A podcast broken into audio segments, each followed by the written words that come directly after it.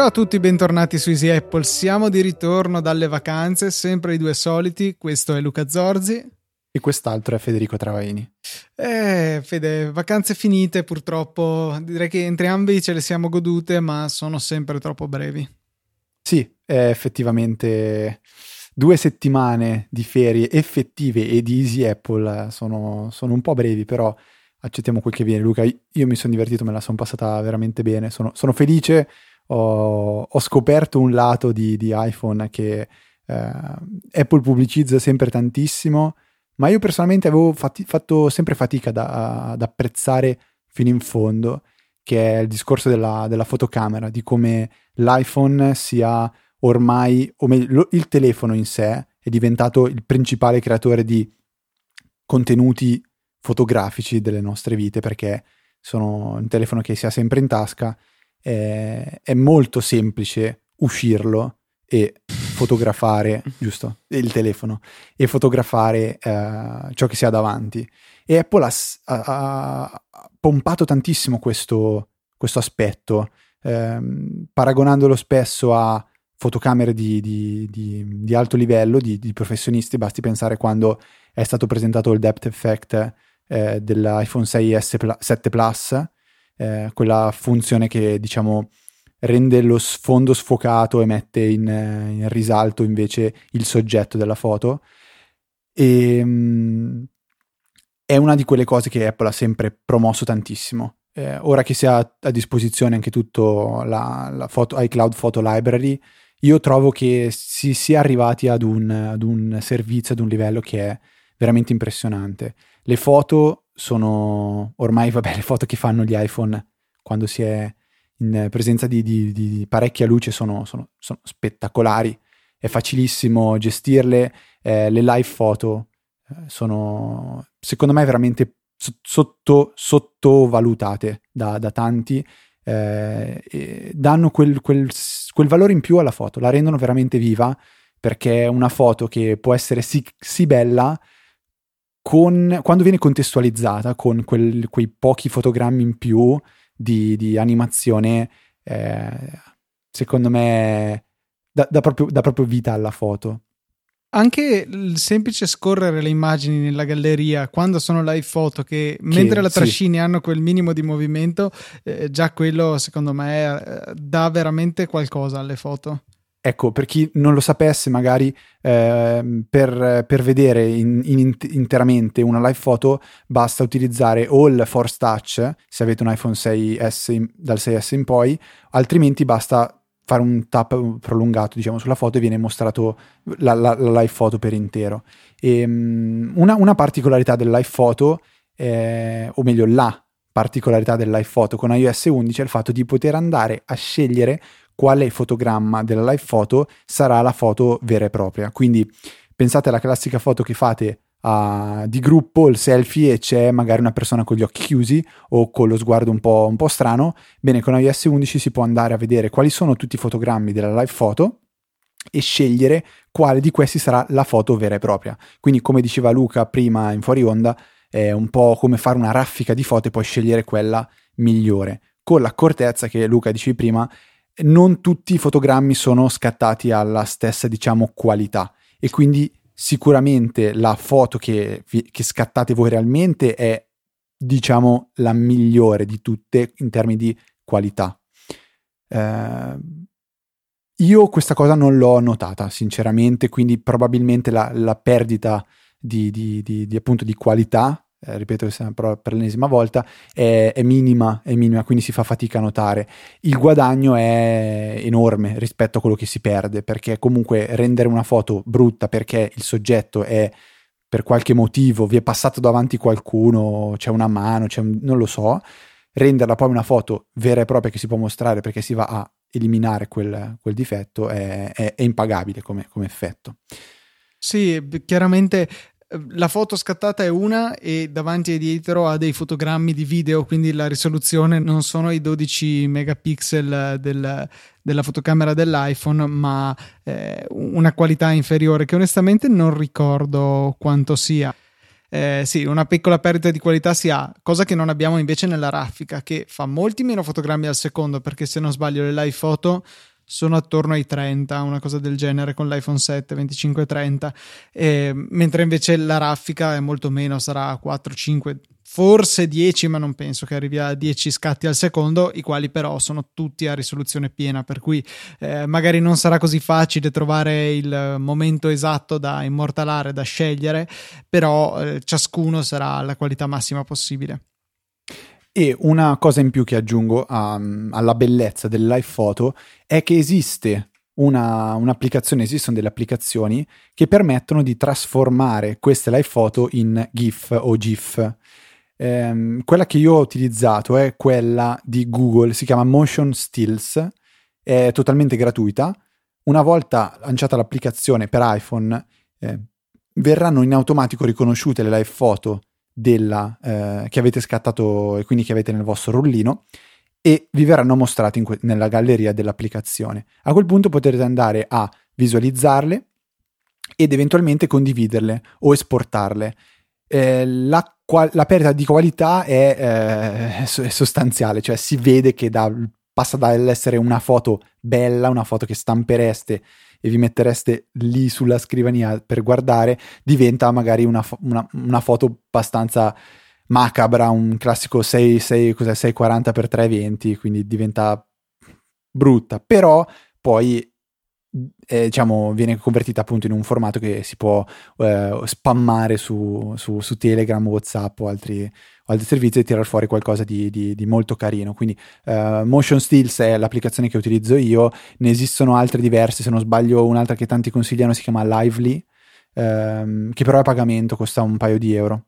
Io uso invece Mo- Image Play nella versione Pro che avevo preso mentre era in offerta, ma anche la versione gratuita è ottima, che può fare tante cose, può fare eh, lavorare con le live photo, con i video, ehm, con gli scatti a raffica, può fare tante tante cose, è molto potente e al contempo facilissima da usare, per cui un'app che consiglio senza dubbio alcuno, Image Play Pro eh, costa qualcosa, ma non, non, tantissimo, mi pare tipo 2 euro, una cosa così, per cui del tutto eh, ne vale la pena. Ecco.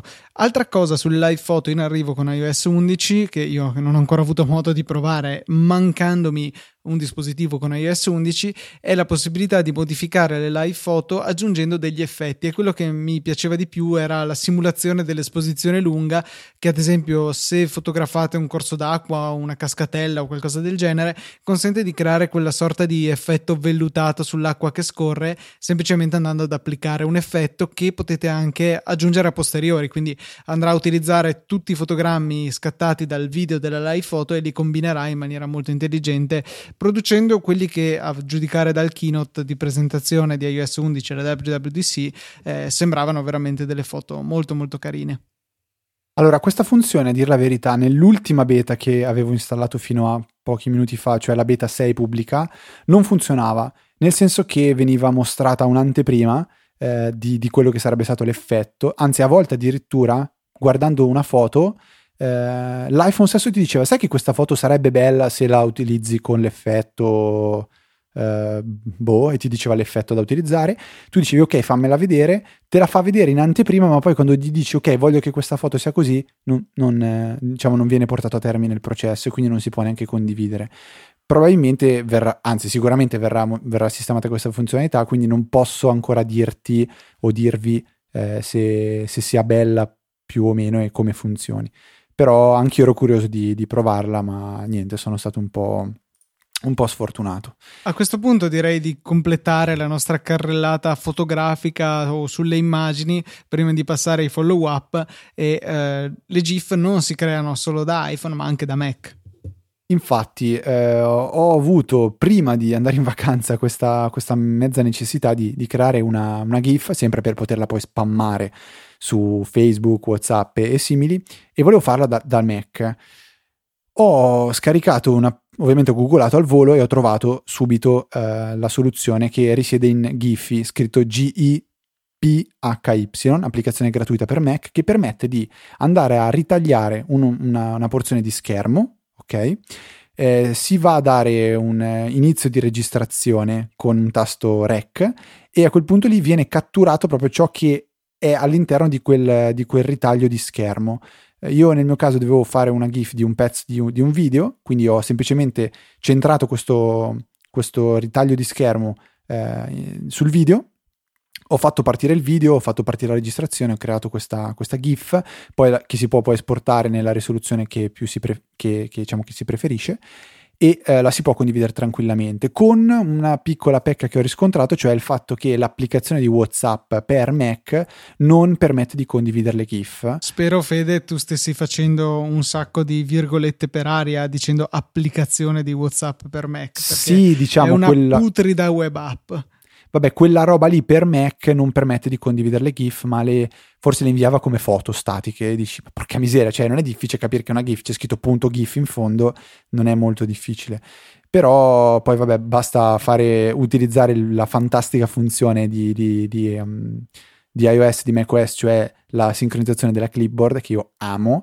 Quindi si copia semplicemente il file da, da Mac e si lo si trova su iPhone e lo si condivide in tutta semplicità così grande invidia eh, per leggevo una notizia, un articolo che parlava di come iMessage sia il social network numero uno negli Stati Uniti, se vogliamo estendere un attimino la definizione di social network, perché sì, lì è molto molto più usato che da noi. Noi purtroppo abbiamo quello che ci meritiamo, abbiamo WhatsApp e, e ci tocca c- tenercelo.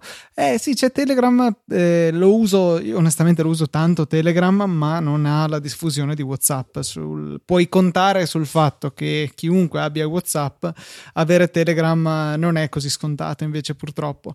E la cosa, cioè a me onestamente fregherebbe zero del sistema che uso se avessero una vera applicazione per Mac, per iPad, che possa funzionare per senza iPad. che il telefono sia carico, perché su iPad eh, diventa ancora più scomodo, le web app funzionano abbastanza male, mentre invece l'applicazione di Telegram va che è una bomba e Message pure e mi dà veramente fastidio essere costretto sempre a ricorrere al telefono alla fine.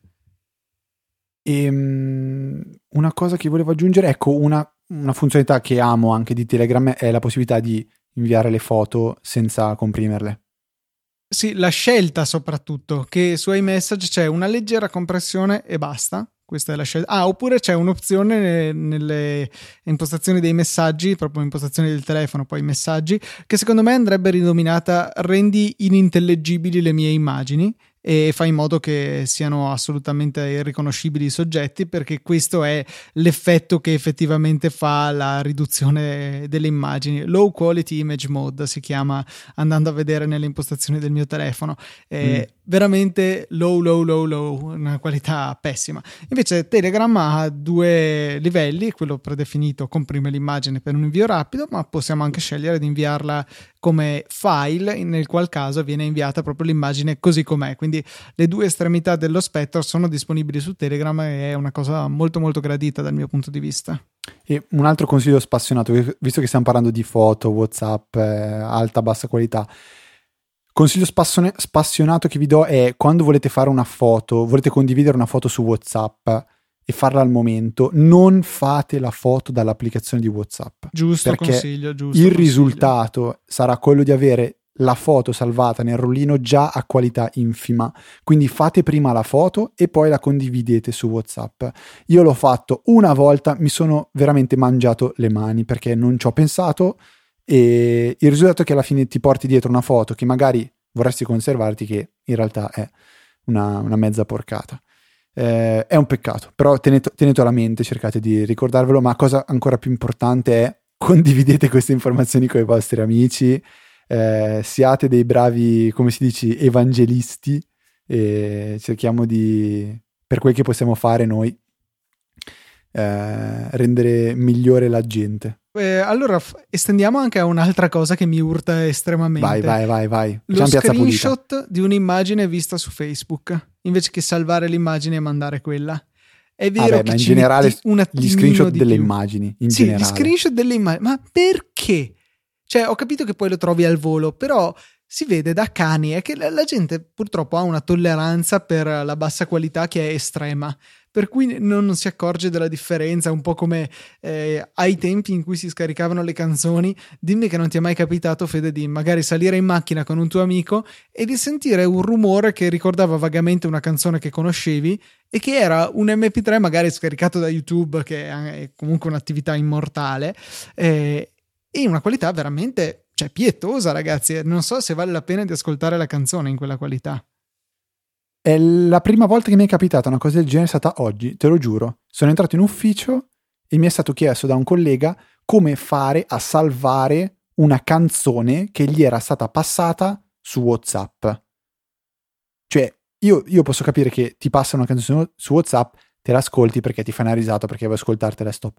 Ma l'idea di salvarla per poi magari ascoltartela con gli auricolari a me fa male. Boh, ma ecco, dai, voglio spezzare una lancia eh, potrebbe essere che magari aveva inviato il file proprio perché si possono inviare anche file, quindi magari gli ha mandato un MP3 a qualità elevata. Spero non fosse eh, tenere premuto il microfonino davanti a un altoparlante e registrare così come un vocale. Mm, no, purtroppo non, eh, no, non era un file. Stendiamo era proprio un pezzo vero. di audio dove premevi play. E, senti Luca, hai parlato di screenshot, diciamo l'ultima cosa degli screenshot e poi ci buttiamo nella, nel mare di follow up e di domande. Eh, è una cosa che amo da morire su iOS 11. E devo ammettere che forse iOS 11 è la release di iOS che tra le ultime 4-5 mi, ha, mi sta più sorprendendo piacevolmente perché ci sono delle piccolezze che però eh, mi stanno dando tanto. E quella degli screenshot è fantastica perché io prima avevo veramente paura, non ho, ma, ma, non ho vergogna di dirlo, avevo paura a fare gli screenshot perché poi restano nel rullino, si caricano sulla libreria di iCloud, si caricano su Google Photos, si caricano su Dropbox e restano delle, delle schifezze. Magari stai facendo lo screenshot soltanto per, per ricordarti una stupidato perché vuoi condividere una conversazione su WhatsApp c'è qualcosa che è evidente che nasce, deve nascere e morire istantaneamente.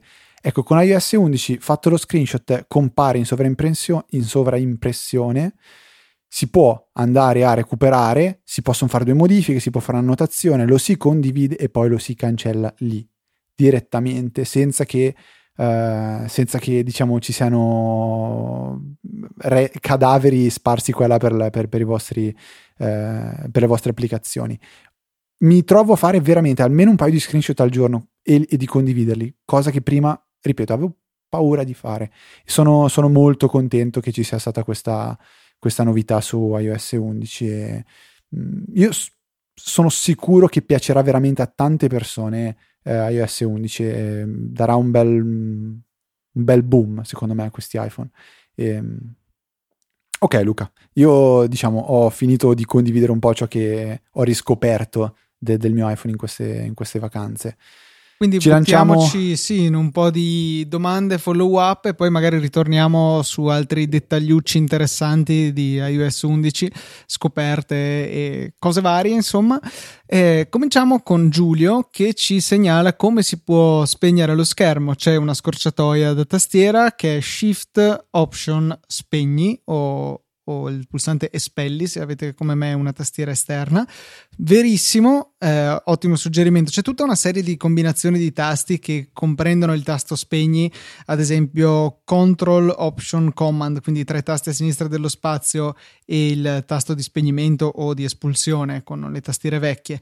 Eh, vanno a spegnere il Mac, rilasciate il tasto co- Option, quindi tenete solo Control, lasciate uno spazio e andate su Command e premete il tasto di spegnimento e il Mac si riavvierà oppure cosa c'era? C'era anche lo sleep che in questo momento mi sfugge e questo che ci ha detto invece Giulio per spegnere lo schermo però attenzione, se avete più di uno schermo collegato, gli schermi che si spegneranno saranno tutti, quindi eh, non risolve purtroppo il problema di fede, ma è comunque una scorciatoia utile da sapere, da tenere nel nostro eh, bagaglio di scorciatoie da usare su macOS, che sono veramente, veramente tante. Ah, abbiamo parlato di screenshot, Fede, eh, sappiamo tutti la, lo, la scorciatoia che non è intuitiva per niente per eh, fare gli screenshot, che è Command Shift 3 per fare dell'intero schermo o 4 di una porzione di schermo, con poi la possibilità di premere spazio e agganciarsi a una finestra, quindi fare lo screenshot solo ad una finestra, ma c'è anche la possibilità di eh, cambiare la modalità di funzionamento di questi screenshot perché questi strumenti di default salvano l'immagine sul desktop, ma potrebbe essere comodo metterla direttamente nella clipboard. Beh, macOS ha già una scorciatoia predefinita che ci consente di fare questo e basta solamente aggiungere il tasto control alle scorciatoie precedenti. Ad esempio, vogliamo avere una, uno screenshot dell'intero schermo nella clipboard, command Control, questo è il tasto aggiunto, Shift 3. È più difficile a dirsi che a farsi, però non è una posizione comodissima sulla tastiera, per cui io ho rimappato questa scorciatoia che trovate nelle preferenze di sistema, preferenze della tastiera e poi scorciatoie alla voce screenshot o istantanea, forse si chiama in italiano, e ho rimappato queste queste scorciatoie alternative che mettono nella clipboard eh, sostituendo control con option in modo che sia vicino a command e con il solo pollice io possa premere entrambi i tasti. Molto comodo e, e, appunto si risparmia la necessità di poi andare a cancellare lo screenshot che magari non ci interessa tenere sul desktop. Io no, a Giulio volevo soltanto dire che sinceramente a me, a me non fa niente quella scorciatoia però. Io l'ho provata sia con lo schermo attaccato sia col Mac e Boh, non dà segni L'alternativa, Fede, è usare gli hot Alfred. corners, gli, anche gli hot corners che si possono impostare dalle preferenze di mission control, gli angoli attivi in italiano. Io, ad esempio, ho quello in basso a sinistra che proprio mette in slip lo schermo che comunque però eh, ha quel comportamento che dicevo, cioè se avete più di uno schermo collegato, tutti quanti in contemporanea andranno in slip e quindi non si risolverà il problema. Sarebbe giusto avere nelle preferenze dello schermo, quando magari ne abbiamo più di uno e abbiamo la nostra finestrella che appare dappertutto, magari nella voce disposizione andare a fare il tasto destro su uno e cliccare disabilita e quindi magari ce lo troviamo lì in grigetto quando ci serve poi lo riabilitiamo eh, per risparmiare anche potenza di calcolo delle GPU che sui Mac di solito non eccellono per, eh, per potenza. Sì, conf- confermo, soprattutto da quando lo schermo 4K... Ti accorgi, sì. Porca miseria, stiamo accorgendo. In questo momento comunque il mio Mac ha le ventole che stanno andando...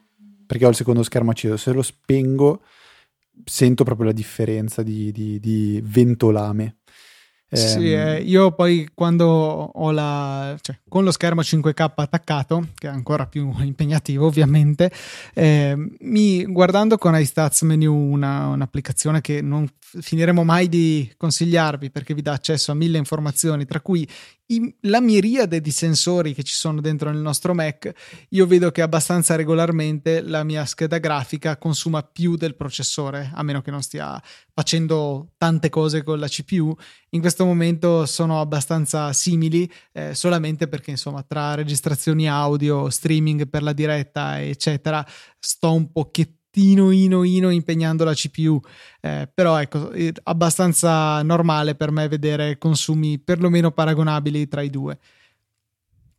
Graziano invece Luca si rifà al, alla tua videoguida su T-Max eh, e dice non so se eh, diciamo qualcuno lo, lo sappia già o no però con il solo scopo di non far terminare i processi lanciati da una shell quando la si chiude, è molto diffuso l'uso del comando nohap che va semplicemente proposto, preposto al comando vero e proprio che si vuole lanciare. Si capisce che sto leggendo, infatti Luca, tu vuoi aggiungere qualcosa su questo no-up? Lo conoscevi?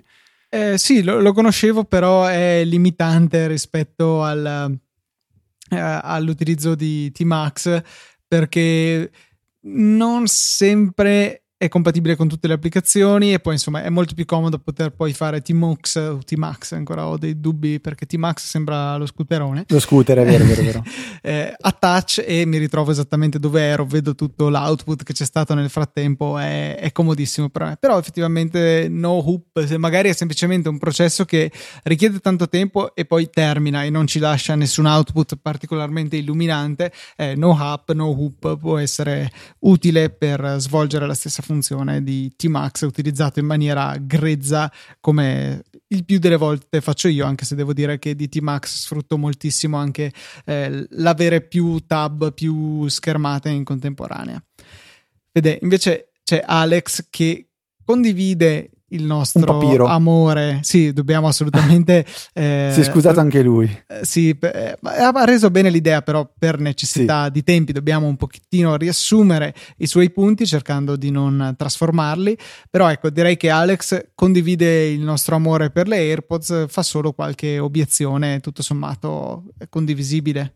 Sì, lui de- li definisce, le definisce eh, il miglior pezzo di hardware creato da, da, Apple negli ultimi anni, o meglio, uno dei migliori pezzi di hardware. Io lo, lo condivido perché comunque so, sono, sono, veramente spettacolari. Io sempre. Avete mai avuto il problema di dover dividere, voler ascoltare una canzone eh, col vostro amico, io in, in aereo, vedere un film in due, cioè con le AirPods il problema si annulla completamente. Lui invece si, si, diciamo, si è fermato, a, Alex si è, si, non è che si è fermato, però ha criticato questi aspetti. Il primo è quello che non è chiaro che cosa si può fare con Siri. Cioè, per esempio, Spotify non supporta alcune canzoni, alcune, alcune funzioni, non canzoni, o Castamatic e Overcast non ne supportano altre. Tra parentesi, ci siamo dimenticati completamente di dirvi che è uscita la nuova versione di Castamatic. Eh, se l'avevate provata, non l'avevate, scusate la parentesi, se l'avevate provata non vi era piaciuta, dategli un'altra, un'altra chance. Se volete, trovate il link nelle note della puntata. Ricordiamo la, l'applicazione sviluppata da eh, Franco Solero di, di Digitalia, che eh, è un podcaster, quindi ha fatto un'applicazione per podcast. Sicuramente sa di che cosa sta parlando. Eh, comunque, dicevo, questa, questo limite di Siri però non è legato all'AirPods, non è una critica che secondo me si può indirizzare direttamente a questi auricolari, perché il limite è sicuramente in parte dato da Spotify stessa e in parte dalle API che Apple da, mette a disposizione degli, degli sviluppatori. Quindi sono d'accordo che è limitante perché non si può dire passa la canzone successiva a Spotify e non si può dire magari fammi ascoltare Easy Apple a, a Overcast o a Castamatic, però è un limite del software e non dell'auricolare in sé. E non sarebbe diverso con un qualunque auricolare cablato o meno che abbia la possibilità di richiamare Siri. Esatto. La, la seconda critica invece fa, faccio fatica a condividerla. Lui dice ci sono auricolari più economici che restano connessi a più device contemporaneamente, mentre questi no. Eh, se c'è una cosa che secondo me è veramente semplice da fare con gli AirPods è cambiare il dispositivo a cui sono associati. Quindi se io da ca- entro in camera mia e sto ascoltando la musica sull'iPhone, voglio passare al Mac, io accendo il Mac e seleziono gli AirPods e la connessione viene switchata istantaneamente. Vero, però lui dice. Se io magari li tenessi costantemente associati a Mac e iPhone sarebbe più comodo perché non dovrei fare questa modifica, questa, questo cambio di connessione ogni volta. Vero, però eh, immaginiamo ad esempio un caso banalissimo, abbiamo non solo Mac e iPhone ma anche un iPad, i dispositivi diventano tre e non uh, mi sembra almeno che siano molti i cavi, i, sì, cavi, no, si vede che Amazon ha aperto, ho visto un cavo, eh, non sono molti gli auricolari che consentono la connessione contemporanea a tre dispositivi, senza contare che cosa succede nel momento in cui perdo la linea da uno di questi e poi magari ritorno nella stanza e si dovrebbe riconnettere, le cuffie sono alla costante ricerca di uno di questi dispositivi. Eh, le, le, cuffie che ho avuto in realtà sono state solamente le Synkwire ultime che ho usato prima dell'avvento delle AirPods. Comunque cuffie auricolari ottimi, considerato che costano 15 euro, soddisfattissimo, però diciamo il loro punto forte non era certo la gestione multidispositivo, che era sì presente, potevo abbinarle a due dispositivi in contemporanea, però eh, era molto fastidiosa la gestione perché ad esempio se le accendevo con entrambi i dispositivi a portata si connetteva entrambi benissimo. Avviavo magari la riproduzione di un podcast sull'iPhone cambiavo stanza mi allontanavo uscivo di casa perdeva il segnale dell'iPad che invece rimaneva a casa e cos'era il risultato? Che se avevo le, il feedback vocale attivo continuava a dire segnale perso segnale perso una roba del genere. Se invece non avevo quello attivo comunque faceva un beep e mi interrompeva il podcast. E non è che lo, lo, dicesse un paio di volte per poi stufarsi, no, no, andava avanti all'infinito, per cui una gestione pessima da quel punto di vista. Eh, le AirPods invece hanno bisogno sì di dire manualmente connettiti a questo, connettiti all'altro, però eh, alla fine la, la gestione è ottima perché il passaggio da uno all'altro, salvo rari casi in cui ci mette tanto, senza nessun motivo, magari ci mette 15 secondi, normalmente nel giro di due secondi hai cambiato il dispositivo e sei connesso. Eh, altra cosa che dice è che non si possono fare eh, attività sportive, non si può sudare senza altri accessori.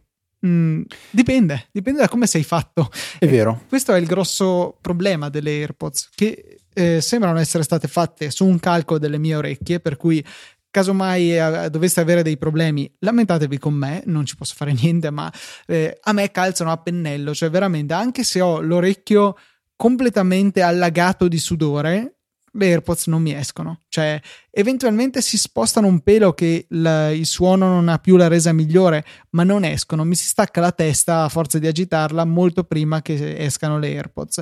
Quindi è proprio una questione di conformazione fisica. E eh, mi sembra evidente che la maggior parte delle persone non hanno la fortuna che ho io, in cui sono veramente perfette.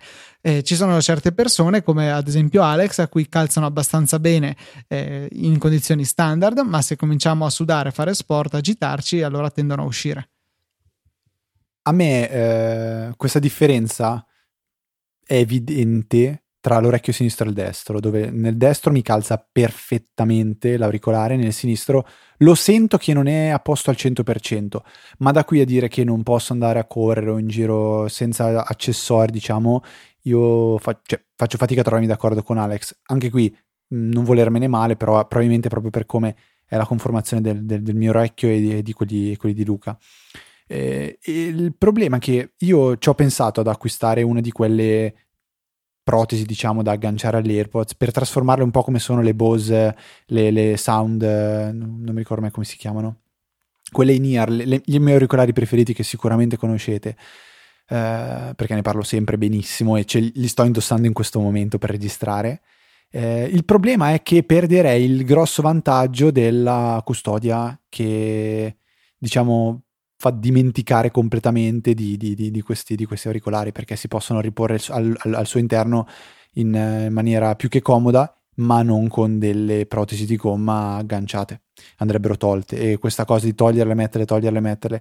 Poi dove tengo le, le protesi in silicone, gomma, quel che è cioè no, non, non mi va di, di rovinare questa esperienza e fortunatamente non ne ho bisogno. Eh, fanno ancora un po' di effetto wow secondo me quando le si vede addosso alle persone. Io quando incontro qualcuno che le sta, li sta gli AirPods alle orecchie, comunque un po' dico mm, strano. Non sono ancora abituatissimo a vederle neanche su di me. Beh, uh, su di me non fanno più nef- nessun effetto. La realtà è che è molto raro vedere qualcun altro che ce li abbia. Eh, io penso di aver visto 3-4 persone finora in giro in the wild che avevano le AirPods. Forse non bazzico negli ambienti giusti. No, sempre, io te l'ho sempre detto che gli amici sbagliati. No, beh, vabbè, a parte gli scherzi, anche io ne ho incontrate penso due di persone con le AirPods in tutta la mia vita. Due altre. Più tutti gli ascoltatori che ci hanno mandato le foto quando avevamo fatto quella sorta di, di, di, di contest e c'era qualcuno che ci aveva mandato le foto con, con gli auricolari, non ricordo il nome. Eh, vabbè. Domanda, eh, Fede. Eh, sì. Caso, hai perso in questo momento ti rendi conto di aver perso o distrutto le tue AirPods. Sì. Ehm, hai, boh, hai le classiche distanze da te, Apple Store o altri negozi che li vendono e sono disponibili. Quanto aspetti prima di andarle a comprare? 30 secondi? Poco, molto molto poco perché sono... Ormai sono a 360 gradi, m- mie compagne di vita le ho ovunque, eh, non porto più in giro le, le, gli auricolari della Bose.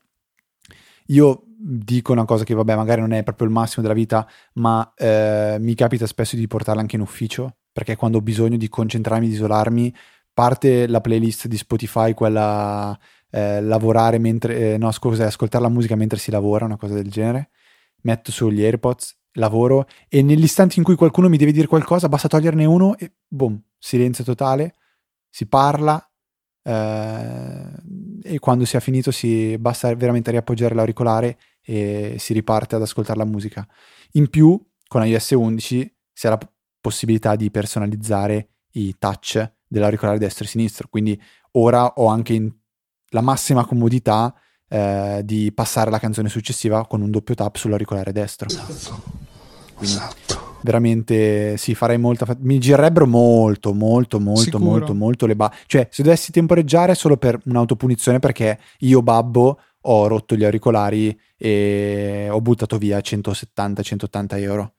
Eh, questo è il motivo forse per cui temporeggerei, un po', po, po, diciamo per mia punizione. Eh, però le, le, rivorrei assolutamente. Sì, cioè, costano care, ma per me sono del tutto fondamentali. fondamentali. E tra l'altro in tutte tranne una forse si incastrano perfettamente nella taschina dei jeans, quella accessoria che c'è sulla destra, piccolina, quella dalla quale eh, Steve Jobs aveva estratto una, un, un, iPod, penso alla presentazione, eh, forse l'iPod Nano o il Mini, per dimostrare quanto piccolo era, l'aveva inserito lì dicendo vi siete mai chiesti a cosa servisse, a cosa serva questa tasca? E la risposta era per mettere il vostro iPod, beh in questo caso l'iPod non esiste più, è morto, però le AirPods hanno preso il suo posto. E io le tengo, adesso volevo mh, mm, così metterò nelle note della puntata, uno zainetto della Xiaomi, marca che io sempre di più amo. È un, uno zainetto che ha comprato mio fratello e che poi è praticamente passato in mio possesso perché l'ho utilizzato più di una volta per andare in giro in bicicletta e me lo sono portato anche in vacanza. È uno zaino con una singola tracolla, diciamo.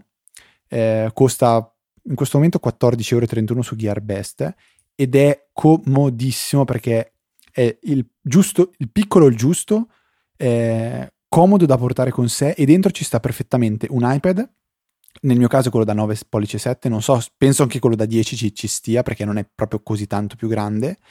E poi ci sta dentro di tutto, c'è la taschina apposta per le AirPods, è... guardate questo, questo zainetto da, da, quando si va in giro e non si vuole portare una borsa, uno zaino grosso, è spettacolare e ho ringraziato mio fratello per, per avermelo, fatto, per avermelo fatto scoprire. Ehm, tra l'altro, Luca, mi, so, mi, so, mi, sono appena reso conto che eh, del tutto mara, del tutto, di tutto quel marasma di foto di cui abbiamo parlato all'inizio, non ho detto della mia esperienza con la Xiaomi iCam, quindi finiti magari follow up mi riaggancio un attimo perché volevo eh, fare i complimenti a Xiaomi anche per questo pezzo di hardware fantastico e l'integrazione che ha con, con iPhone perché la semplicità di trasferimento delle foto è stata disarmante. Sì, un'app abbastanza ben fatta che non era affatto scontato. Ad esempio, sì, l'altra applicazione di Xiaomi che uso, quella per la gestione delle telecamere o sì, delle altre cose quella in cinese. Sì, è parzialmente in cinese, non è esattamente un'app ben rifinita e non è affidabilissima.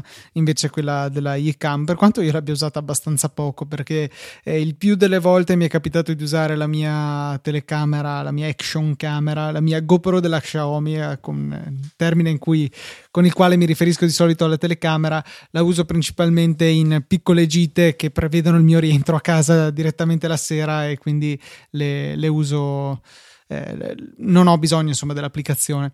Comunque, eh, passiamo alle domande che sono due questa settimana. La prima è di Matteo che ci dice in buona sostanza: Ma è normale che i caricatori facciano uno strano ronzio, specialmente quando eh, la batteria è carica? ci portava l'esempio di un Lumsing e un Oki. Eh, bah, eh, la realtà è che i trasformatori di terze parti, strano per Oki, che di solito è una, mas- una marca rispettabile, non usano eh, componenti di qualità quanto quelli che troviamo nelle scatole dei nostri dispositivi. Eh, la corrente elettrica è più complicata di quanto possa sembrare. Ricordo sempre una, un test in cui erano stati messi a confronto delle copie dei cloni dei caricabatterie Apple con gli originali e diversi parametri erano stati presi in considerazione, uno in particolare doveva essere pressoché una linea dritta, uno, spettro piatto, e invece nel caso di uno dei cloni era un, come se avesse preso un barattolo e rovesciato sul diagramma, cioè puntini a caso ovunque, quindi non di buona qualità. Il ronzio può essere indice anche di questo, entra in risonanza con, con, la corrente che passa all'interno. Stiamo a semplificare, inutile entrare nel dettaglio. Comunque, diciamo che solitamente non è un, un problema eccessivo, cioè non si danneggia il dispositivo. Sicuramente dà fastidio, è abbastanza comune come, eh, come caratteristica. Io con gli ultimi che ho comprato ho avuto fortuna, sia con il Synquire quattro porte che disgraziatamente ho perso, dimenticato in un McDonald's, e sia anche con l'ultimo Amazon Basics che ho preso, molto valido, magari ve lo linko nelle note della puntata perché eh, costava veramente poco, tipo 15 euro, una roba del genere, e però era un, è un caricabatterie con 5 porte e 60 watt, quindi riesce a caricare con grande velocità tutti i dispositivi connessi e, e, è molto compatto, è praticamente sì, solo una spina un po' grande da inserire nel muro, quindi ottimo prodotto. E sì, questi non hanno mai fatto rumore, no, ho sbagliato, quattro porte eh, USB 8 A c'è anche la versione a 6 porte ecco mi sbagliavo. La 4 porte però è comoda perché si attacca direttamente alla spina non ha un filo che unisce il, il mattoncino del trasformatore.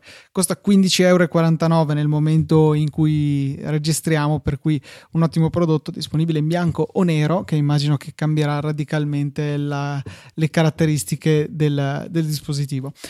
Ma questo è quello della Sinquire non dell'Aukey questo è, della, è, di Amazon Basics che ti ho segnalato su iMessage, così poi puoi ah, questo di iMessage, nelle okay. note. E Ma che, che, è uguale, identico. È molto molto più, simile. Vabbè, Comunque sì. sì. sono prodotti validi. Questo è da 40 watt e scommetto che quello da 6 porte sarà 60 watt. Esattamente, sì. Quindi eh, ottimi prodotti e questi qua, chiaramente quello da 6 porte è un pochettino più ingombrante, quello da 4 secondo me è un ottimo dispositivo anche da portare in viaggio. Eh, ho portato low key proprio di mio fratello, che tra parentesi è lo stesso identico linkatoci da Matteo, eh, da 5 porte, eh, è stato utilissimo per sfruttare la, al meglio fat- le poche prese che vengono messe a disposizione quando si va in giro e questo non ha nessun tipo di runzio anche caricando uh, intensamente due iPhone l'Apple Watch e il uh, OnePlus penso che sia il telefono di un altro mio amico proprio zero problemi Ultima domanda di questa settimana in cui arriviamo al punto dove normalmente ci salutiamo e stiamo finendo le domande, quindi mi sa che bisognerà un po' sfalciare la nostra scaletta, ma vediamo in seguito. E ci chiede Ettore quale può essere un buon punto di inizio per esplorare il LaTeX. LaTeX che ricordiamolo è una sorta di linguaggio di typesetting si chiama, quindi per la formattazione di documenti e io e Fede l'abbiamo usato per la tesi in primis, tu Fede anche l'hai usato un po' di più durante l'università per altre sì. necessità di relazioni eccetera. Eh, prima di arrivare alla sezione quali guide, quali può essere un buon sistema per cominciare, partiamo con gli strumenti. Mac, Mac Tech, scritto Mac Tex, è una distribuzione di LaTeX per Mac, va benissimo, e TechPad, scritto TechPad, anche questo, la X si legge sempre K quando si parla di LaTeX, ehm, è il nostro editor preferito in assoluto su tutte le piattaforme. Eh, tra sì, l'altro non cercate altrove, non cercate altrove, fermatevi lì. È disponibile anche uno sconto studenti, io l'avevo sfruttato, adesso non ricordo quanto l'avessi pagato, magari lo recupero. Eh, insomma, veramente un'applicazione spettacolare, assolutamente. Eh, 22,99 euro, 23 euro l'avevo pagato, ma assolutamente, e voglio sottolineare che l'ho usato solo per la tesi, ma ne valsa la pena al mille per mille. Io ho iniziato a usare LaTeX uh, intorno alla fine del terzo anno di università per, per le pri- primi, pri- primi tesine, diciamo, e poi l'ho utilizzato più avanti anche proprio per gli appunti, cioè quando risistemavo appunti, riassunti, formulari, facevo veramente tutto, tutto, tutto con LaTeX. E, um, il modo migliore per imparare è quello di partire veramente da zero, Ehm, prendere una guida a caso, un primo tutorial e poi usarlo. E quando ci si trova davanti a un problema, semplicemente voglio fare un elenco puntato, non so come farlo, cerco su Google come fare un elenco puntato con LaTeX e lo faccio.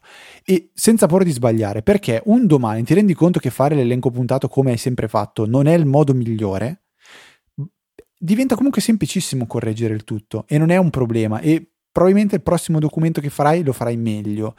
Eh, quindi veramente smanettare, smanettare, smanettare come dei pazzi perché si imparano tantissime cose. Io probabilmente l'ultima giornata che ho usato LaTeX nella mia vita, perché è da un po' che non lo uso, ho imparato qualcosa di nuovo e l'unica cosa che dà veramente tanto mal di testa con LaTeX sono le immagini. Tutto il resto è spettacolare. E... Perché, mh, aggiungerei sì. anche la generazione dei grafici, cioè quando si vuole fare qualche cosa di nativo può essere difficile. Il fatto sì, è che sì, sì, quando... immagini nel senso proprio, cioè ciò che non è testo. Ok, però quando si riesce magari con un po' di imprecazioni a raggiungere il risultato desiderato è ah, superiore beh. a qualunque altra cosa. Pages a Word a quello che volete.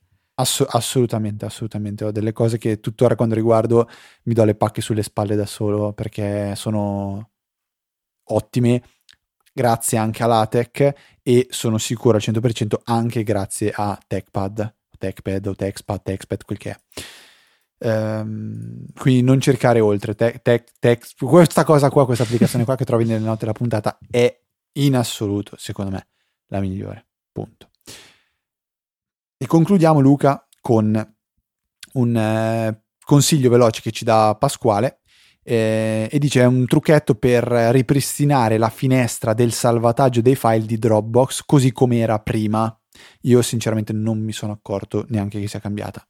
Eh, dice praticamente che basta sostituire il numero 0 presente alla fine dell'indirizzo con il numero 1, quindi nell'URL troverete un dropbox.com slash una serie di numeri, poi punto zip o quel che è, eh? e alla fine avrete un, uno 0. Voi quello che dovete fare è mettere un 1. Punto. E avrete il, il, la vecchia, diciamo, schermata di download dei, dei file. Ehm, io, come, come, come, ho già detto, non mi ero neanche accorto di questa differenza, però magari qualcuno di voi sì, e grazie a Pasquale potete eh, revertire il cambiamento di Dropbox. Revertire non penso neanche esista in italiano. Potete annullare. Eh, oh, sì, potete annu- sì, evitare il cambiamento tornando alla versione precedente. Dai, Fede, non cerchiamoci le cose più difficili di quanto già ci troviamo. Luca, per quanto riguarda la ICAM, io voglio soltanto dire che, a parte il giramento di balle enorme per averla comprata e di averla trovata poi per tutta l'estate in sconto praticamente 50-60 euro in meno di quello che l'ho pagata io, quindi giramento di balle a parte, è uno strumento che mi è piaciuto tantissimo, apprezzato molto di più quasi per le foto che per i video, ma la cosa spettacolare era che una volta terminate di scattare le foto e quel che, quel che si voleva fare, direttamente tramite il wifi 5 GHz si riusciva con l'applicazione per l'iPhone a scaricare le foto, si scaricava circa 4 MB al secondo, quindi tutto sommato non troppo velocemente ma neanche troppo lentamente. E importati direttamente nell'iPhone vengono mantenuti tutti i metadati, quindi non la geolocalizzazione perché non c'è però eh, giorno e ora sì, ehm, e si può direttamente andare a ripulire le foto dalla memoria della action camera. Eh, quindi non, io che avevo un po' di paura per batteria e memory card, ne avevo presa una da 64 giga, mi sono ritrovato praticamente con una gestione che era spettacolare perché poi guardate le foto sul, eh, sull'iPhone si cancellavano quelle venute male, i video, e si cancellavano e una volta tornati, tornato a casa venivano in automatico ricaricate sulla iCloud Photo Library, eh, sulla camera, eh, camera, come si chiama? Camera camera uploads di Dropbox, eventualmente su Google Photos, ovunque. E senza dover aspettare di poi connetterlo a un Mac e vedere cosa è venuto, cosa non è venuto. E quindi si ha anche la possibilità di capire cosa si sta magari sbagliando quando si scattano queste foto, quali stanno venendo bene, quali stanno venendo male. E super super contento di, di, questo, di questo dispositivo e dell'integrazione che ha con, anche con iOS, ma penso anche con altri, altri sistemi operativi quali Android e basta perché eh sì. non esistono più ormai, giusto? Esatto, sì, Windows Phone. Direi che possiamo cominciare a estrarre i chiodi e piazzarli tutti attorno alla sua bara e cominciare a smartellare anche tutto sommato. Ecco, in questo momento la ICAM costa 199 euro. Porca di quella pupazza. Eh, ecco, però senza la custodia. 199 eh, euro la 4K o la 4K Plus? no, no, la questi... 4K. La 4K Plus è ferma ai 370 euro che sono pochi. Allora, attualmente la, quella che ho, che ho, comprato io con la custodia protettiva è allo stesso prezzo di quando l'ho, l'ho acquistata io. Quindi la, la, la, camera costa 200 euro, poi dovete mettere in conto quasi 70 euro di, di protezione praticamente. Che secondo me è l'unica pecca rispetto alla, alla GoPro cioè il fatto che la GoPro, così come esce dalla scatola, può andare in acqua. La, la ICAM no. Altra cosa che ha la ICAM, che è abbastanza comodo, è un aggancio di quelli standard non so cos'è, un quarto di pollice, quel boh, non lo so, la vitina insomma che c'è sotto tutte le fotocamere è un formato standard, quindi se avete un trepiedino o qualunque cosa potete attaccarci anche questa action camera. Ma questo penso anche la GoPro con no, la custodia. La, Go, eh, la GoPro ha bisogno di un adattatore da vite, diciamo, ai Ah, ma ho capito di cosa stai parlando, scusa. Tu stai parlando della, diciamo, del filetto. Esatto, sì. La, ok, sì, sì, sì, era, sì, non ci avevo pensato a quella roba lì. Pensavo parlassi proprio dell'aggancio, quello che ha sotto alla custodia impermeabile. No, no, no, no parlavo proprio, sì, quella, la vite, diciamo. E, okay. Parentesi, non c'entra niente, ho aperto la homepage di Easy Podcast e continuavo a dire, ma che tutorial avevamo nominato nella puntata scorsa, continuando a leggere tutorial, quello che in realtà era un fail, che era il tutorial. Questo significa che il mio Oddio. autocorrettore interno continua a funzionare molto bene. Va bene Luca, eh, vogliamo scegliere qualcosa di cui parlare o, ci, o rimaniamo tutta settimana prossima? Ma solo una cosa così, tanto perché è un video, non c'è poi tantissimo da commentare, eh, che ho trovato un, un, uso pazzesco che si può fare di ARKit, il, eh, il framework per la realtà aumentata di Apple che arriverà con iOS 11 e sarà però disponibile solo su iPhone 7, insomma gli ultimissimi dispositivi, forse anche il 6S ci cade dentro, ma già il 6 sicuramente no perché non ha la potenza necessaria. non arri- dire cazzate, sto guardando il video, non dire cazzate Luca. eh, non, non, è non... vera sta roba, vero? È un incredibile uso di no. ARKit che ci mostra come un menu possa essere re, eh, aumentato con la realtà aumentata. Vedrete un hamburger enorme comparire nel piatto, cioè è un, un modo d'uso molto molto carino, eh, magari non per un ristorante super chic, ma per uno un po' più moderno ci sta un sacco, soprattutto vedere i dolci, zoomare, guardarli. Se poi sono eh, realistiche le immagini che ci vengono mostrate, non un render, come ogni tanto capita, quando vedi eh, quei classici panini che sembrano troppo belli, effettivamente di solito sono molto più belli nella foto e sono degli aborti incredibili quando ci vengono consegnati. Però ecco, con ARKit si possono fare tante tante cose e questa è, è, un'altra idea di quello che è possibile realizzare. Guardate il video perché merita un sacco. Note della puntata, magari ricordiamolo, easypodcast.it, eh, scusate, easyapple.org slash 325. Ok Luca, saltiamo ai ringraziamenti, visto che in queste due settimane noi siamo stati belli spaparanzati a prendere il sole, ma i nostri ascoltatori hanno continuato a supportare il nostro lavoro, anche se il lavoro non era in quelle due settimane. Ci hanno pagato le ferie, beh direi proprio di no, però insomma sicuramente hanno dato il loro contributo anche mentre noi non c'eravamo, quindi la lista sembra particolarmente lunga, ma in realtà è solo dovuto al fatto che ci sono state ben due settimane di assegna. Ringraziamo quindi per aver supportato questa puntata e le nostre ferie Alessandro Trivillin, Paolo Massignan, Riccardo Peruzzini, Leonardo Bianchin, Alessandro Gambogi e Caterina Over non lo ringraziamo perché ci ha tolto i soldi perché abbiamo rinnovato il dominio. Pierpaolo Lambrini, Alessandro Di Nardo e Ivan Vannicelli. Grazie per il vostro supporto, grazie anche a voi che state valutando se fare lo stesso. Alla fine, davvero, sono pochissimi soldi, 5, 10 o 15 euro, ma non mensili, ogni tre mesi e non ogni 28 giorni o altre strane formule che ci propinano i nostri operatori. È un piccolo supporto, un piccolo contributo che ci può aiutare veramente tanto, come pure il supporto tramite Amazon. Voi comprate ciò che volete partendo dai nostri link, Amazon paga a noi una piccola percentuale, quindi costo zero per voi e grazie grande aiuto per Easy Podcast. Io invece vi ricordo come potete restare in contatto con noi, o meglio, come potete contattarci quando volete tramite l'indirizzo email info-easyapple.org che ormai conoscete benissimo. Potete restare con noi durante tutta la settimana tramite il canale Telegram che qualche volta abbiamo utilizzato per consigliarvi applicazioni o sconti degni di nota e lo trovate all'indirizzo t.me slash easyapple oppure cercando tranquillamente direttamente su Telegram Easy Apple come, come account.